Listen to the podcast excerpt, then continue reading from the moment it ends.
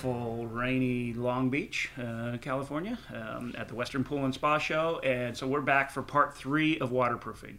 So uh, back with Ken Milbury, and sorry, I keep doing it, damp proofing, um, uh, but I really do encourage you to go back um, because we're we're building. Each of these episodes uh, builds on the foundation of the last one and this one and especially the next one we're going to do part four and maybe even part five depends how far we get um, you're really going to have to have the foundation of, of what we're going to be talking about to kind of understand this um, so introduce yourself ken and um, my name is Ken Milbury. I'm the Director of Technical Services for Lunada Bay Tile.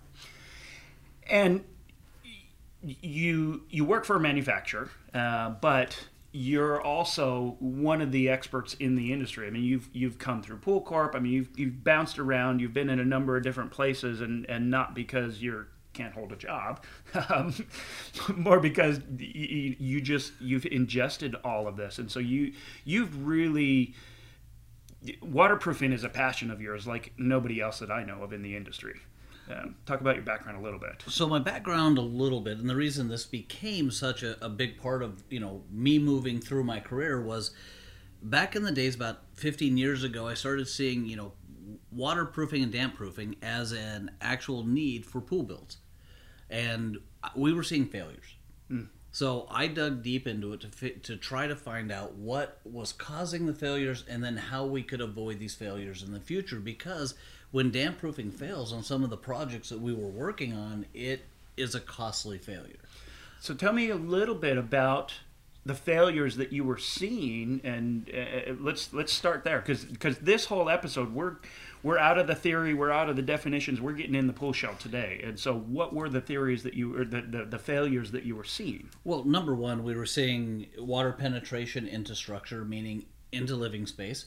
Um, that was number one. We were seeing a lot of not only actual water, but we were actually seeing efflorescence and calcification in the structure itself. Hmm. Um, we were seeing entire entire walls delaminating. We were seeing plaster floors delaminating. Um, we were seeing a lot of what we would call construction failure um, on the job site, and this would lead to, you know, water penetration into the home, water penetration next to the home, and we were seeing loss of water in excess of four thousand gallons a day. Hmm. Crazy, and you know that was kind of the time frame too when infinity edge pools really kind of started to get a foothold in in more of mainstream uh, and and the efflorescence and the water wicking through the shells and and whole infinity edge you know faces falling off and delaminating and, and looking like crud six months later. Right. We were seeing some some very long linear walls. Um, people were starting to push the envelope of negative edge technology and actually, you know, putting these walls on radiuses, but mainly above structure. So, yeah. and, and, and this, you know, like I said, this is a situational thing where probably the top 1% of pools get built above structure. The rest of them, though, we were still seeing effects where they were next to structure and water was actually pulling into the home.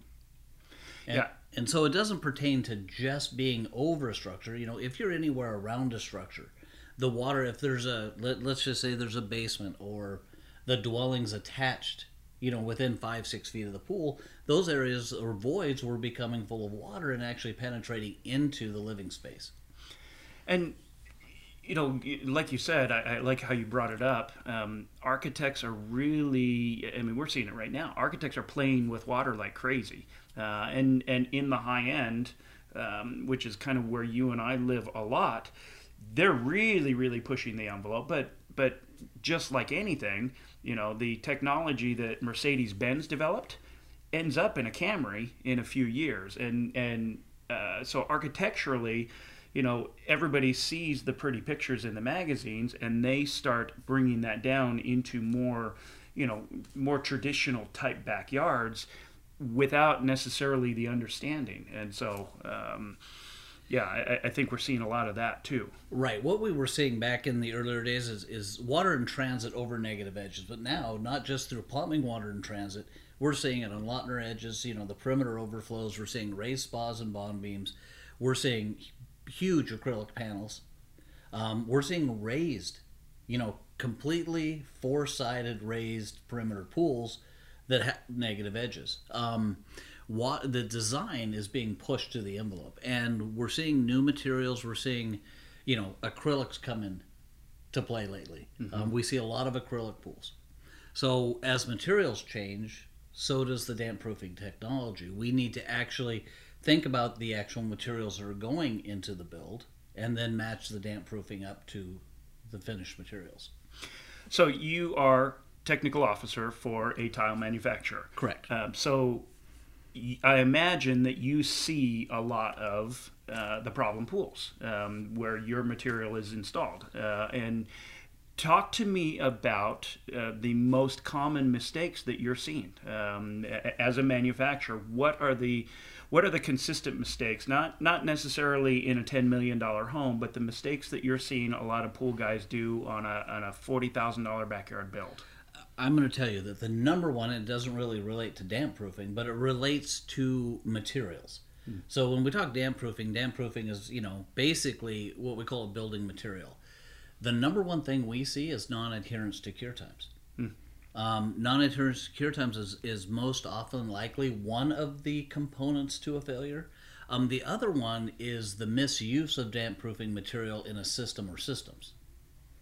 Yeah, and that's the the um, the the cure time thing. There's so few people that know that. It it, it to me it almost feels like we're. I think we're getting the word out better these days. Uh, but even five years ago, outside of overstructure pools, um, you know, with million dollar tile jobs, nobody even talked about cure times, and so it's Well, I think they did. I think they always talked about the cure time of the shell itself. well, yeah, true. Okay, so people knew what cure times were, mm-hmm. and people knew that they had to adhere to them.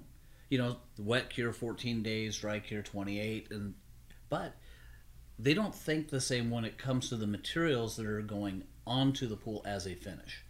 So, or a system for a finish. Um, people tend to think that, and, and the one thing I saw was what I used to call the tile merry-go-round, which was the complete system in a four-hour period, grouted, plastered the next day, and the pool filled. Mm-hmm. Which, let's be very clear, that does not meet any standard or recommendation within the tile or the pool industry.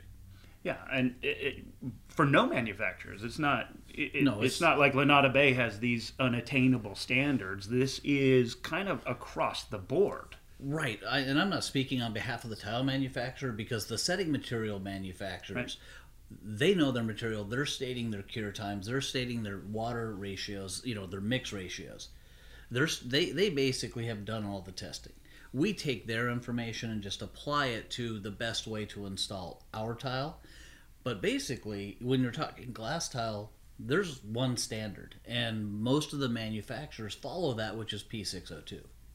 Yep, and that's being updated regularly. I mean, it's still a bit of a fluid document. It just, it, it- I know you're working to update it again and and clarify it a little bit more. It's getting better, uh, but you know, over the years, that document has been a little bit of a challenge, just because it it was so rigid, and it didn't, it couldn't be applied in certain situations properly. Well, this one of the biggest misnomers, and this is something that I always talk to people about, is that when I'm doing a glass tile seminar or teaching people how to install glass tile in a pool, it's not just for glass tile. It's actually for stone, porcelain, ceramic. It's for all finishes that are tile that put into that assembly, not just glass. So the glass manufacturers aren't going outside the box and saying it has to be installed this way. It's all tile. And we see very few pools that are installed to that standard, but that document is very fluid. Um, 2012, I think, was the latest change. No, probably 2014. Um, I'm dating myself.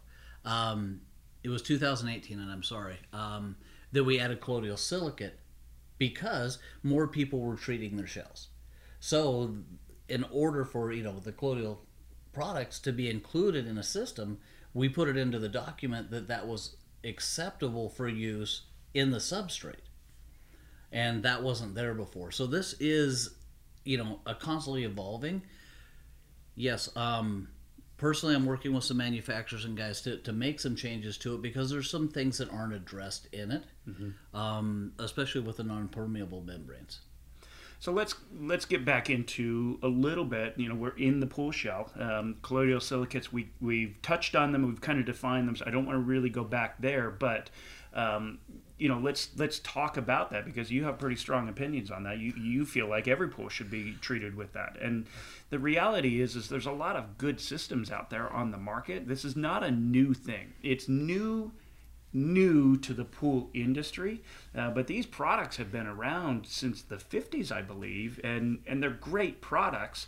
And you there there are systems out there that can be installed by anybody. Well, I want to say when I first got into the pool, when I really, I, I've been in the pool industry a long time, either as a contractor or owning my own business. But when I worked to work for NPT here at the Western Pool Show, which I'm going to guess was it's just let's just say a long time. um, Aquron was holding certified applicator training for their colloidal silicate. So that's been that's been a good 18 years. Um, and there was a good group or handful of, of pool builders, including Greg Andrews, including you know a lot of the the old you know the pool builders that actually kind of started taking this technology to the next level. Um, we're sitting in that class, and that's where I really started you know grasping onto this technology and saying, okay, you know, if we are going to make the actual shell better, shouldn't be any you know we should be actually promoting this. And that's why when we started defining terms we classified it as a treatment because actually it adds benefits to an already existing shell. So you're pouring a shell we add a treatment to it. Um, and so that's why i think every shell if you're going to you know make the, the concrete matrix or the actual you know product better we should be doing it and it's actually affordable Yeah, and not every shell though. Not every because shell. A shell that has integral, you can't. And and and this is shouldn't correct. It, but this is where I feel like this podcast and these series that we're doing is so hypercritical because the first failure that I had um, was many, many years ago, and I was just starting to morph my way into higher echelon builds of pools.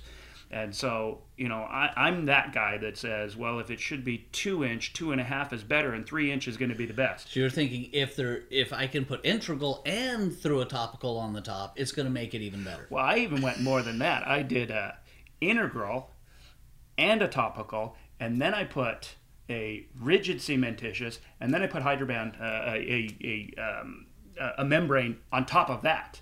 And guess what? Over. The slabs fell off the wall. The plaster fell off. uh, You know, it, it was.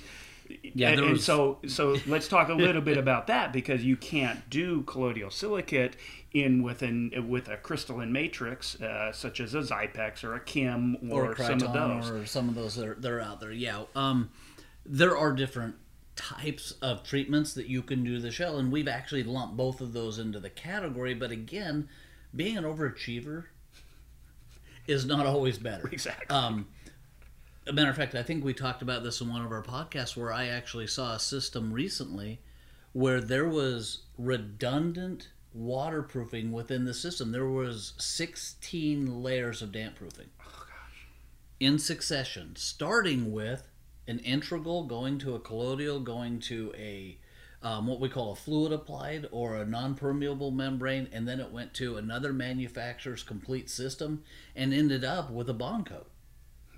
And I'm thinking, this is a recipe for disaster because not only is nothing going to start bonding, but every plane you put on in succession, now you stand another chance for a failure.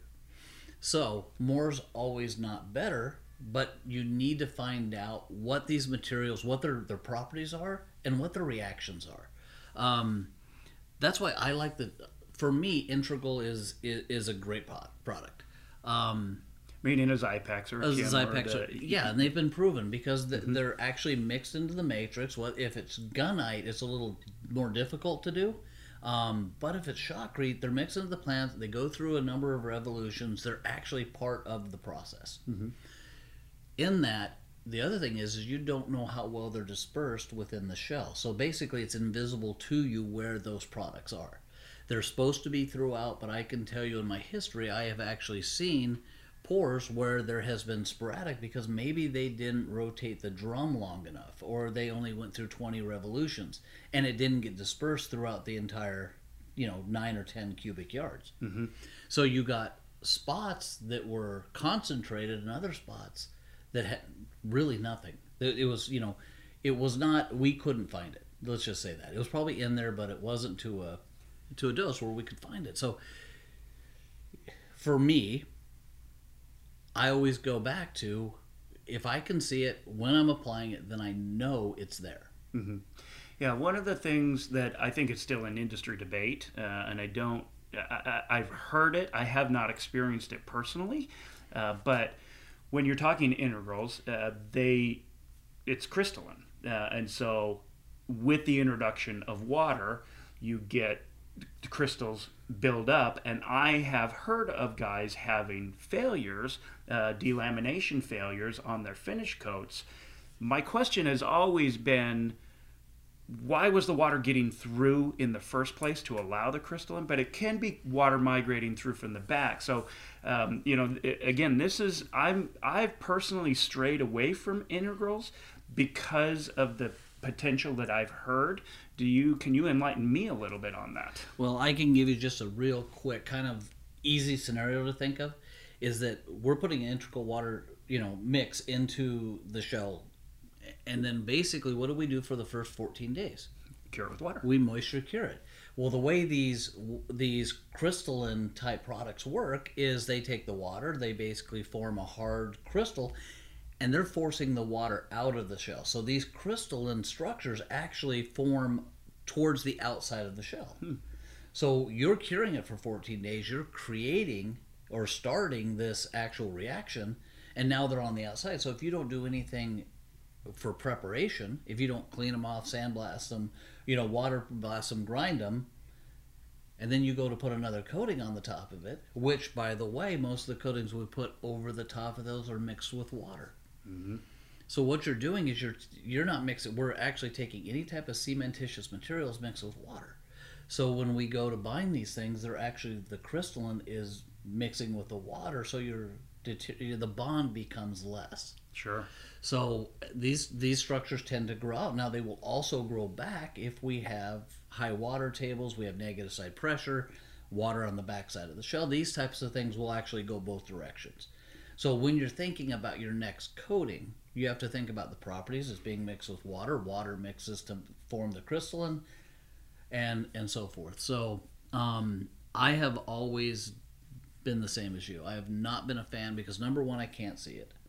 Number two, every every step we take after this is has some water in it, and so we're actually creating these crystals. We're actually, you know, making the material do its job. But these actually tend to detour bond down the road. Yeah, and so we still do do it. Um, recently, we poured an underground vault. Uh, we shot an underground vault, and I mixed it in there because we knew it's under a lawn area. I knew there was going to be a lot of irrigation water in that, but I'm not worried in that situation. I'm not having to veneer it. I'm not putting tile on, and so so we still do it on occasion. But I've just moved away from doing it within a pool shell. And then the other thing is it also then limits what you're doing afterwards Correct. because there there is incompatibility and I really want to touch on that because we kind of jumped over it the the the biggest thing that I learned with my first failure is that you have incompatibilities. And I've been preaching this for a number of years. The manufacturers all want all of us to be successful. And and I feel like a lot of people get scared to call a technical advisor. Um, and and it's your job to help me do it properly um, and and you want me to be as successful as I want to be and so call your reps get to know the people for the systems that you use because then when you do have a weird question we have one right now that we're you know, we had to sandwich floats and we had to sandwich waterproofing, which is, you know, potentially not a good thing. But we were able to work with the manufacturer and say, okay, we can use these products, and in this situation, we will certify it. But and all it was was a conversation. It wasn't a big, it wasn't a big deal. I think this boils down to a real simple statement that I always tell people is that most technical advisors that work for manufacturers, they want to be 99% proactive and they want to be 1% reactive. So we want to proactively help and work with the builders so they, you know, basically up front, we're talking them through the process so we don't have to be reactive. Yeah. And I would rather spend, and you know, I spend a lot of days on the road traveling, teaching, training to be proactive with our products, to be proactive in the industry, the pool industry, to be proactive in the damp proofing industry. Um, reactive is never a good place for a builder, for a technical guy, for a homeowner. You don't ever want to have a homeowner reactive.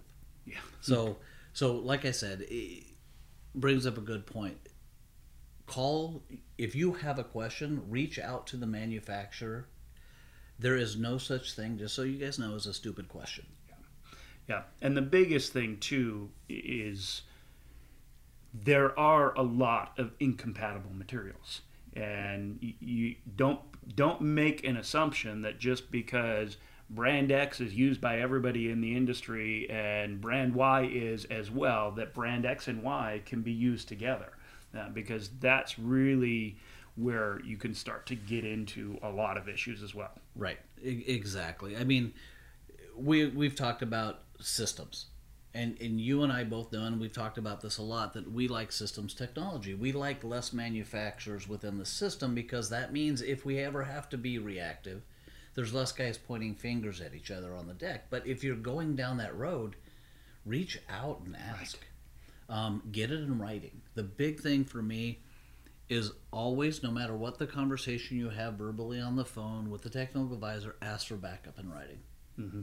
Because you need to put that into your construction documents as basically just a CYA. Yep. Yeah. Heaven forbid you have a failure. You know, we, all hope we don't. Every once in a while, you know, something happens. Things and, happen. Yeah. I mean, I, don't know about this, but I will just tell you if you find me a contractor that hasn't had a failure, I mean, I'll be very honest. I'm in the position I'm in now because if I, I mean, I would have no fingers on my hand if, if I, they took a finger for every failure I had. But the reason I'm where I am now is because as a contractor, I kept digging into the science. Mm-hmm.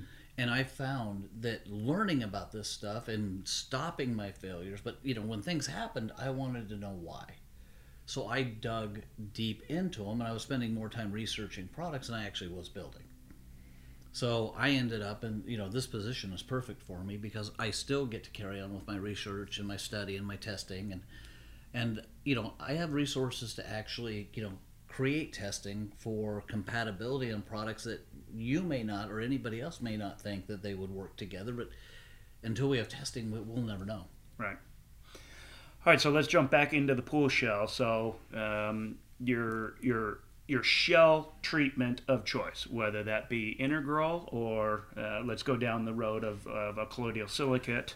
Uh, so um, Right. So let's just let's just we'll jump back in this real quick. That my belief is that all shells should be treated um, for the simple fact of corrosion resistance. For the actual compression, we actually get a denser shell with these integral, and there's a lot of benefits to that. So where wa- damp proofing, and I almost said it, where damp proofing is situational, meaning it has to be in certain parts of the pool, but if you're doing an all plaster pool in ground, not attached, so I would say if you have an actual correctly shot shell with a integral or a you know basically let's just call it a shell treatment, mm-hmm.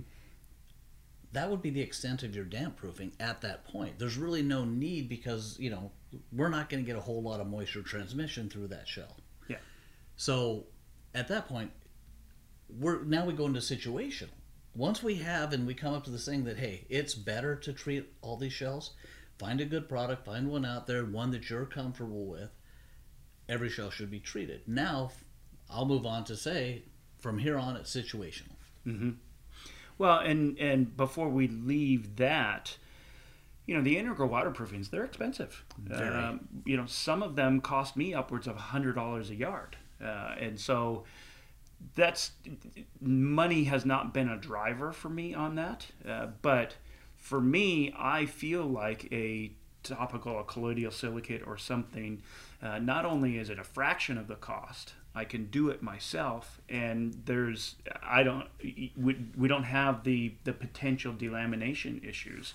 Uh, so that's I I agree with you. It's Well- such an it's such a simple thing. It's a few hours. Um, you know, and it helps the curing, and it, it holds the water, and, it, and you just get a better product. yeah, the out of it, benefits are there, but also let's with the colloidals, we've also seen a tendency with them to actually increase the bond of Oh, the it's a great that are point, put on yeah. top of it. So I don't know if we touched on that in one of the previous ones, but where we've seen in some of the integrals is that we actually have a loss of bond.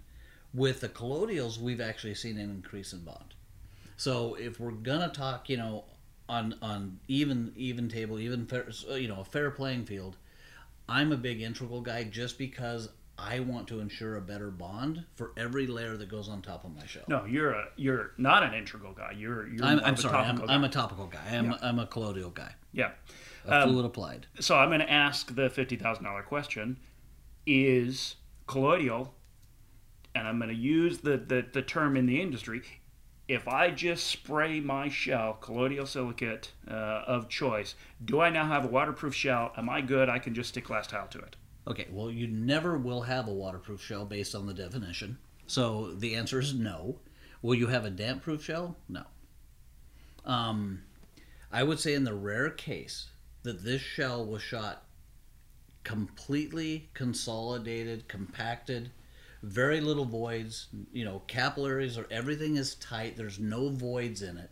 With 62 And- and by the way, degrees you and have- cloudy and 80% humidity. And, And absolutely zero penetrations. right. Okay, because every penetration you have has a cold joint. It's been proven. I've never ever seen a pool with a penetration that does not have a cold joint. So no, you do not have a damp proof shell at that point, And you'll never have a waterproof shell. and you will never have a waterproof shell.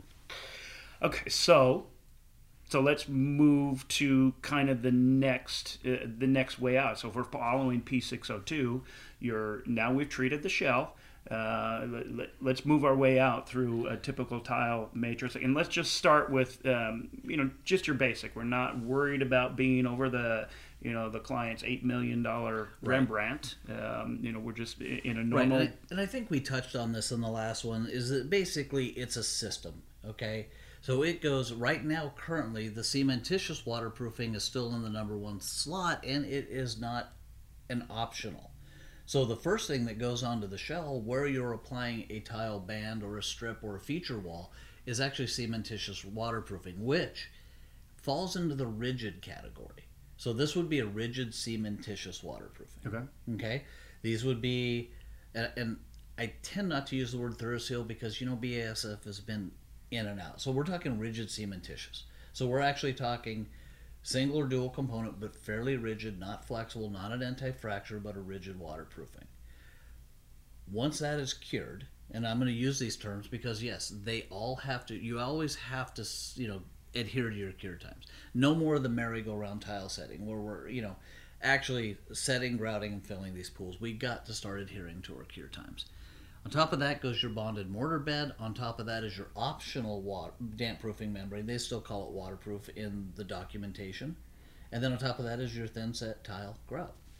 So let me ask you this: um, where that waterproofing sits, how critical is that? Because you said, you know, right under your thin set, that one's optional.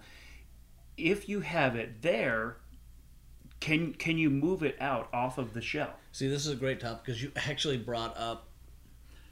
This is where I kind of differ from the industry. Cementitious waterproofing is protecting us from negative site intrusion. Mm-hmm. When we actually build a mortar bed out, we want to stop that because negative site intrusion is going to actually add water absorption to the mortar bed, which is going to cause expansion and contraction Okay. If you don't have the flexible one to help take up some of that movement, even though it's optional, in my opinion, that is the most important dam proofing. And not even in that, it's important as an anti fracture membrane. Because that's where we're going to get the movement. We're going to get the movement out towards the actual final finish, the tile, you know, whatever we're using, tile, stone, or anything like that. So the, the situation you just said, that's essentially what we just went to the manufacturer on because we do have a, a, job right now where we're sitting over the top of the structure. The entire pool shell has been waterproofed, damp proofed, damp proofed, um, multiple. We won't even get into that. That'll be the next podcast. Um, but uh, as we're so so we've got the flexible cementitious membrane on the or I guess membrane is not the right term, but we have a flexible cementitious on the entire shell. So we're going to be building a float on top of that. And I know from experience that efflorescence happens in a number of different places. It'll happen, it'll come out of any cement based product. And so, number one, I don't necessarily want to be adhering directly to an unprotected float because you do run that risk of water getting in there and efflorescing out the grout. But then also, like you said, I want that anti-fracture, um, you know, that little bit of ability for movement. But you get into a real challenge where if you're doing damp proofing, float, damp proofing again, the the manufacturers really frown on that. Um, the so, sandwiching, yeah. Yes. So, so if we would have been proactive and I was still working in Southern California and not living in North Carolina, I would have highly I would have actually pushed you and told you that please float out the pool, float everything out, and then go over the top of it with your your your membrane. I would have said actually put that membrane on the outside and then fully encapsulate everything. But now you were just saying though, it, it, well, this one's above structure, so we don't really have right. water intrusion. But it, again, it gets back into everything goes situational. Once once the shell is done, every situation is very unique. Um, right, and that's the thing is as you walk a job, you kind of try to identify what I call the critical areas. But if I can have a single plane waterproofing that's that basically is from start to finish and all I have to do is apply my final finishes over the top of it. Now I know that I have one damp proofing that is consistent throughout the whole project and I'm not having any voids or what we call tie-ins. So when you get a tie-in that brings a whole different set of challenges, challenges into play. So what I do is try to get everything ready before the finish and then we'll go over the top of it with a water, you know, a damp proofing product. And that way, you know, and most likely in those cases, and you know me well, it's going to be a flexible cementitious or an mm-hmm. anti-fracture with anti-fracture capabilities. I want the rigid next to the rigid. So we've to break this down, we have a rigid shell, we have rigid mortar bed. So if we go rigid, rigid, rigid, and then we have materials that move or flex or expand and contract, we that's where we want the flexible. Mm-hmm. So a lot of people I think, get it reverse. And they go semi rigid, you know, or flexible, and then they go to rigid, and it's kind of backwards because sure. where you want it to move, now it can't move. Yeah. So every project is different, but I try when I'm consulting and, and talking to people about this is we want that single sheet consistent throughout the entire. So you would have done all your penetrations. You would have gone through and treated every single penetration, your skimmer, your light niches, anything you had in the project, all your drains. Okay, treated them, and then we would have floated, and then we would have gone over the entire pool with the flexible cementitious membrane. Mm-hmm. Yeah, and and the reason why we went this direction here because we did explore floating first. Um, this job is still a year from setting finishes. Uh, but the ceilings in the living space below are open and we can see them and they haven't started hanging finishes in the interior of the house and we wanted to do a flood test and, and this thing's been filled with it's water perfect. for a month so that we could actually stand in the bedroom and look up and see if we had any issues uh, plus we also the, the pool cantilevers, and so we were looking for deflection angles and that, and we wanted to make sure that when we finished it, everything finished out perfect. And, and this might not be bad because here's the great thing: if anything's going to move in the next year, it's going to leave you a roadmap to what you're going to have to fix. It, sometimes it's actually better to do it because if anything's going to happen when it's in this situation, because now you've got it vulnerable to to environment, mm-hmm. it's going to expand and contract more than it will ever do when it has water in it. Right.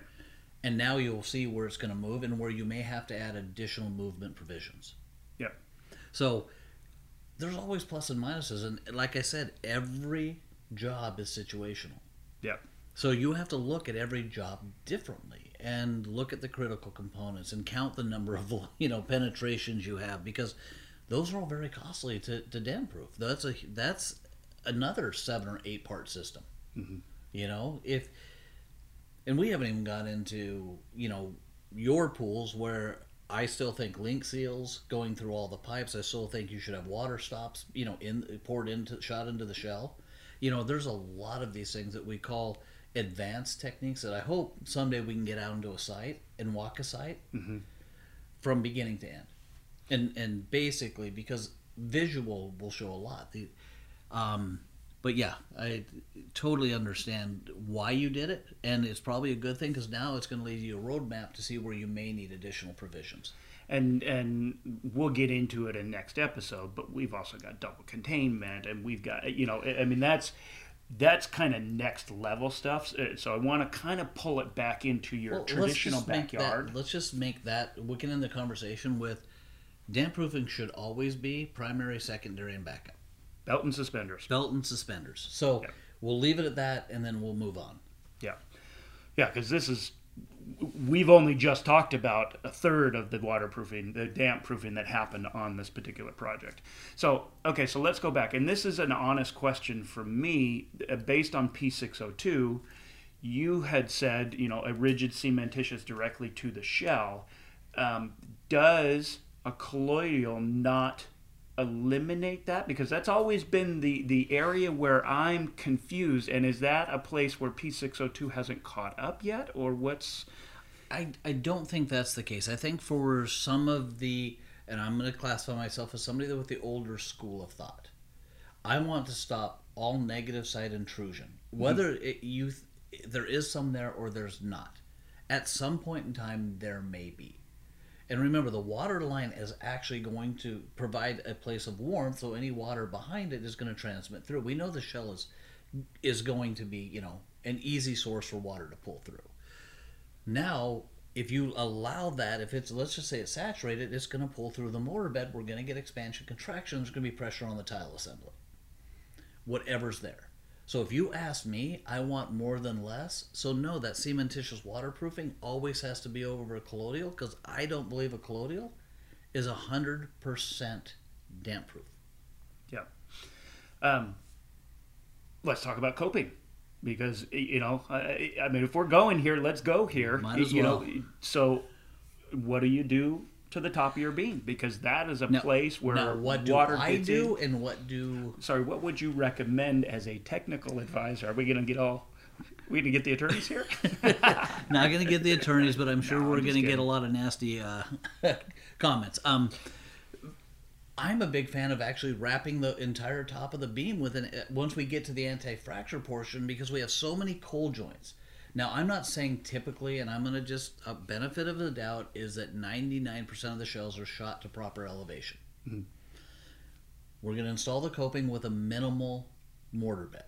Okay, we're not going to raise it by three or five or seven inches. Which We're making some assumptions here. assumptions, which I have seen. Um, I have actually seen a bond beam with two feet of block because they shot it so far out of elevation. Um, but we're not going to get into what we've seen. Um, in that case, you've got cold joints, and anywhere where I see a cold joint in proximity with a water line, I want to try to stop that water transfer if it happens. So I'm a big proponent of actually wrapping over the top of the beam and and closing all of those joints because those joints are passed for water to travel. Water traveling, and people say, well, it's a pool, water's going to travel everywhere. You don't want it to travel through what we call paths the least, least resistance or cold joints. Because that's going to start saturating all your beds and then you're going to end up having problems with moisture expansion um, salt pressure crystallization osmotic pressure. Uh, we can get into big words but we're not going to. Um, but yes i'm a big fan of actually wrapping over the complete top putting the actual mandatory because these the coping to tile interface and the tile to uh, deck interface are supposed to be flexible joints and not just in a uh, in a poured in place situation. Uh, you know, the, Right. the the that top joint in tile is always supposed to be flexible. that top joint we call that the tile to coping or the tile to coping interface that's the one that's just above the tile line where it meets the coping on the other side where the coping because it's on a vertical plane we actually want a control joint on the back of that also a flexible joint so that that wall can move in its own plane. Now me wrapping the beam that's just maybe going a little bit over the top but as i've looked at it and drawn coping installation details i truly think that all those cold joints should be encapsulated. Yeah, and I think that at least in Southern California where I build, I feel like that that your Deck-O-Seal joint or whatever that's that's pretty much being adhered to because even the service guys know that you know that tile's falling off because there's no Deck-O-Seal joint here. So right but we have to stop the nailing in of the the foam yes, 3M makes some really good spray foam that is quicker than nailing. which i don't mind that yeah the 3m works great don't stick nails in there because the nails end up acting as a conduit for all the pressure that's in the deck to transfer through to the shell and simple and point loading now. I I mean, that's that's what I call a ten cent mistake that can ru- ruin a fifty thousand dollar pool. Yeah. Yep. Okay, so now we've we've wrapped the beam. Um, And we're It- that's I mean we're going overkill, but we're talking. We are. I am talking in a perfect world. This is the way it should be done. Um, in that, now we can talk about op- the open-ended bottom of the mortar bed at the bottom of a water line. Mhm. Is that one of the big changes? Because P602 does show that basically any of the damp proofing products used, whether they're a fluid applied or rigid, uh, cementitious, which would be a semi-rigid to fall into that category, we leave the bottom bed of that mortar bed open. Now that's a natural cold joint if we're plastering up to the bottom of the water line because which is going to leak. it's going to leak. So what you're going to get is you're going to get water behind the tile, water behind the thin set now into the mortar bed, which actually, you know, in my history we've seen the most expansion contraction in that area. I am a big proponent of pushing um, the tile industry to start looking at encapsulating that mortar bed. Now, in doing that, there's going to be to be some changes because we talk, start talking about compatibility of some of the actual products, the fluid applieds, to actually bond to pool plaster. So there, they would have to have a bond coat put over the top, hopefully a good surface profile, so that we have something for plaster to bond to. There's like seven thousand red flags there. Uh, we're not even going to get into that at this point because that's where that's where your education, where it's sitting down with Genesis or Watershape University or whoever, and actually being in the classroom where you're drawing and that. That's where really diving deep into some of the means and methods is critical for everybody in the Right. industry. And I still think that sometimes when we do these podcasts, I should have a whiteboard so we can. Well, I can't draw, but I would have you draw, you know, and then we would actually say this. This is why because it's underneath there, but a lot of people don't know it exists. So when a pool's finished and done, you never see what's underneath it. But what's the most important thing for the finish is what's underneath it, whether it's the shell, whether it's the assembly that you've set to, even your choice of pool plaster. These are all important facts, but they all rely on proper systems below them. Yeah. So we want to talk about this and we want to show it. And that's what, you know, in these classes that Watershape U and Genesis offer, people will learn and see it and have the ability to, to question, you know, why we think this. Mhm. Um, and, and it's always fun to draw, you know, well, path of water because people don't understand wicking. Right. So the reason we don't want that mortar bed open ended at the bottom is because of wicking. And wicking is just the natural transmission of water upwards where you think it's supposed to be dry, but it's actually driving up behind it. Yep, because it's flooded. You It's know, the bottom of your tile line, it, it is fully submerged. And if you think about it from a from an actual construction standpoint, uh, you know, we've all watched pools being plastered, and they're taking their trowels and they're pulling it up, and they're trying to hang it off the bottom there, but that that it's it, it's fluid. I mean, it, it's still It's unmo- plastic mud, and it's- it's, dropping. It's unmodified. It's heavy. It does have a high cement content, It's overly wet. but it's. I didn't say We that. can go a whole different way there. Sorry. yeah, but there is. I mean, honestly, there's no way for it to hang sit without falling off of that that joint. Mm-hmm. So yes, you have a natural path of water transmission right there, and if we leave open-ended porous structures, we're going to get expansion and contraction. Yeah. Yeah, and mortar beds oftentimes are, you know, hand mixed sand and cement and and then you've started to break down there. So you could have done all of your waterproofing, your sorry, your damp proofing, all of everything, including your your anti-fracture, leave the bottom of that open and still have a failure. So we started at what are the, some of the most common things that I've seen. I think we should kind of stop this episode at one of the other problems we see is that expansion contraction that mortar bed causes pressure on the tile system which causes failure. That pressure can be, and we talked about the different terms, but that mortar bed expanding will actually cause pressure and pressure buildup and cause delaminations and actual tile failure. Mm-hmm. And efflorescence. And efflorescence. It's it's Which what is- you see most of the time. which is 99% of the time. Yep. Okay, so we will wrap this one up, and uh, yeah, we we've got hours and hours more. Uh, uh, according to the last few episodes that we've done, you guys are really enjoying this, so we're going to keep going because we do this on the phone, and and we'll do a day and a half together about this. so we're trying to kind of whittle it down and, and make it all uh, make sense to to everybody, but. Thanks so much for joining us today, and uh, stay tuned for episode four, five, six. See you later.